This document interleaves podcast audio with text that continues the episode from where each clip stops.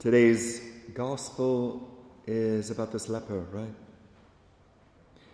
I had the privilege a few times in my life to work in leprosy colonies and visit leprosy colonies also. And it was a joy to do so. I remember the very first time I was able to work a little bit in a leprosy colony, and how much it impressed me, shocked me even. I was deeply moved by the gravity to which it affects the body. And it's something that has diminished around the world immensely. I don't know the stats, but if it was at one point 100%, it would now be like 0.001 or 0.001%. But we still can't quite fully get rid of it, apparently, unless things have changed in the last 5 years, because we're not fully sure how it's transmitted and we can't really control it. So leprosy still appears in almost every major country in the world. We still have leprosy and haven't fully eradicated it by any means. In working with them, it's even though they would be quote-unquote cured lepers, because now with a good strong dose of antibiotics, we can stop it. We can stop leprosy and its continual growth. It directly affects the nerves. And so very often they will have hidden in a village somewhere and not gotten that treatment right away. And so they'll have severe nerve damage all over the body. And so the face will be gravely disfigured, or the arms and the hands. And because of the loss of the nerves, and they can't feel in certain areas. So they'll often be covered with what we call gangrene, which is the rotting flesh. And so I've often found somebody with leprosy on the streets and been able to pick them up, and you would find them covered with the worms from the gangrene. And so obviously it's not something that is necessarily the most attractive thing in the world, per se. And then, too, if we don't know exactly the cause, it scares you quite a bit when you see it. And, too, we, at the time of Jesus and before, well, really just more than 130, 40, 50 years ago, we weren't really aware of bacteria.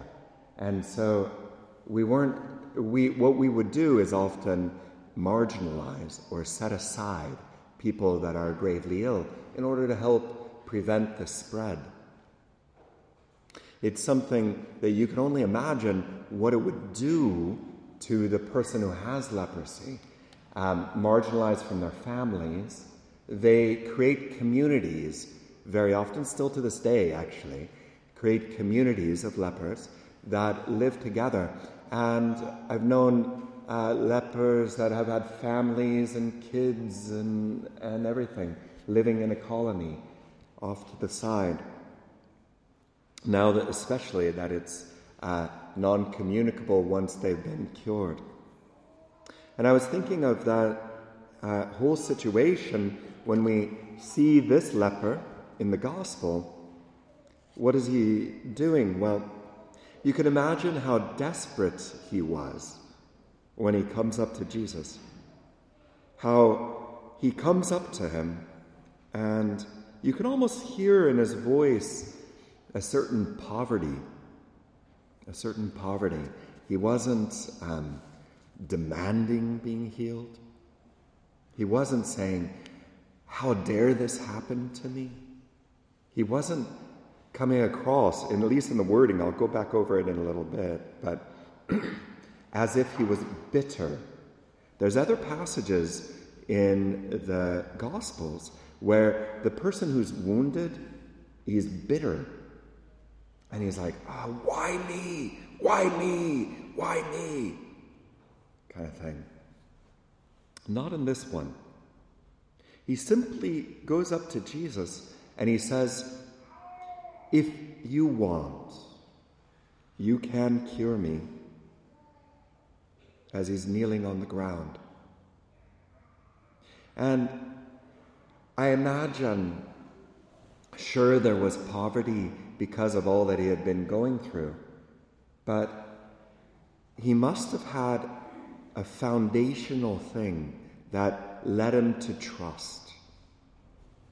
And I'm going to call that faith. Faith is a big term. And in this case, for the leper, it translated to trust. He trusted that somehow God is working in this man. He trusted that somehow God can work in him. And so what is he going to do? He's going to reach out. The very foundation of his action is this aspect of trust. And note, it's structuring his action.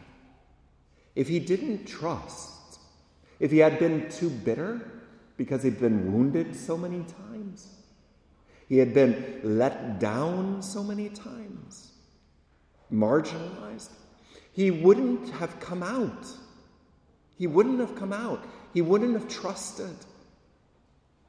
He trusts, and that structures. And that's what we call faith. And it's faith in a person. Here it is, the person of Jesus Christ, who is God. And so he walks forward, despite the fact of being marginalized, put to the side in society.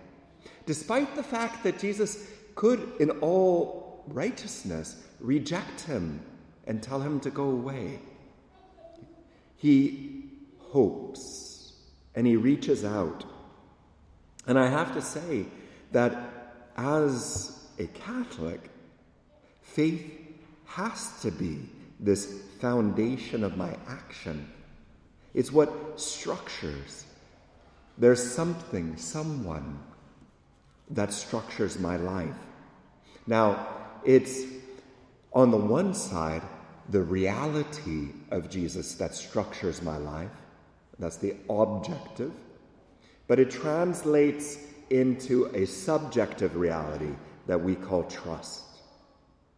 A trust.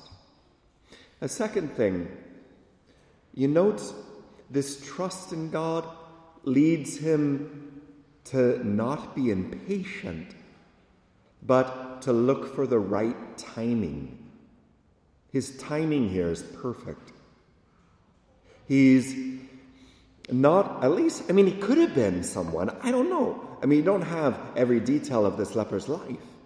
But the way it's portrayed in other passages, it seems as if someone was so desperate that they're trying to find it anywhere, anyhow, and they're forcing the issue. Here, it seems as if this leper is just plucking the fruit when it's ripe, having the courage to go up and get it right when he's there. Not impatient, not desperate. Not desperate. He's trusting in God's timing. And lo and behold, Jesus is there. Now is the moment. Now is the moment. I got to do it. And also, too, he is not just patiently waiting, he's also acting at the right moment. He has guts. He has the courage to get up and do it.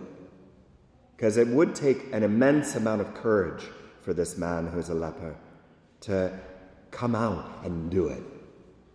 So it's all about timing, patiently waiting, and then ready to act, and then boom, he does it.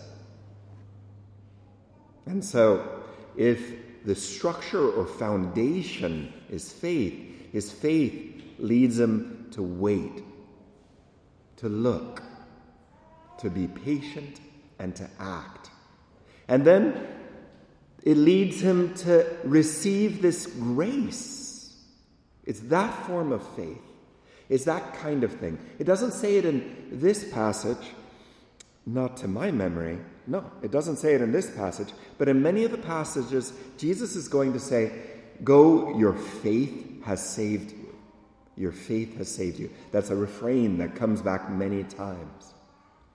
But here we see the transformative power of this faith or trust. Let's not use that word for a second. Not faith. Let's use this word trust. This trust in God and trust in Jesus Christ transforms his entire life. He wasn't bitter. He was patient. He walks forward. And it's that moment that he receives the transformative power of God. And it's so true that it's not the person who's desperately looking for himself, really. It becomes narcissistic. Heal me, Lord. Heal me, Lord. Heal me, Lord. It's someone who's poor, who has been wounded, but is leaving it in the hands of God, still wants it, and is ready to act when God shows the moment. It's that one who looks and is not narcissistic, constantly thinking of themselves, but in reality is all about faith and trust. It's that one that's transformed. But then it ends with this thing that is so human. Jesus says to him, tell no one and go and give thanks to God in the temple. And what does he do? He does the opposite. You can imagine, he's so excited about being healed that he goes out shouting it upon all the rooftops. And he doesn't listen to God at that time. He messes up big time. And what does he do? Why does he do that? We can all relate. It would be quite natural. So excited about how his nerves had healed that he shouts it out on the rooftops. But in the end, he doesn't listen to God's plan because he gets too excited. Saint Teresa of Avila says that when you receive a grace from God, don't go shouting out about it. Keep it like water in the hands. You'd be surprised if you receive a grace from God in prayer, how quickly you can lose it, actually. You can lose that grace. And it's because you publicize it too quickly. It's like water in the hands. If you don't hold your hands really tight, all the water is going to drip right through it. And you need to keep it close to your heart. And here, in fact, in the Gospel of Mark, it's his quote-unquote popularity that's going to make for jealousy. And jealousy is going to prevent the gospel and ultimately get him crucified. And so you can understand why Jesus is going to say, don't go shouting it out. Don't go shouting it out. It'll prevent the gospel from being spread in the end. And so it's a wonderful, wonderful passage. And if you remember, I walked you through those 3 points, really, with a fourth little add-on. And that is, this leper shows us that trust has to be the structure or foundation. We have to wait for God's timing patiently. And it's that power or that trust that truly transforms. In the name of the Father, the Son, and the Holy Spirit.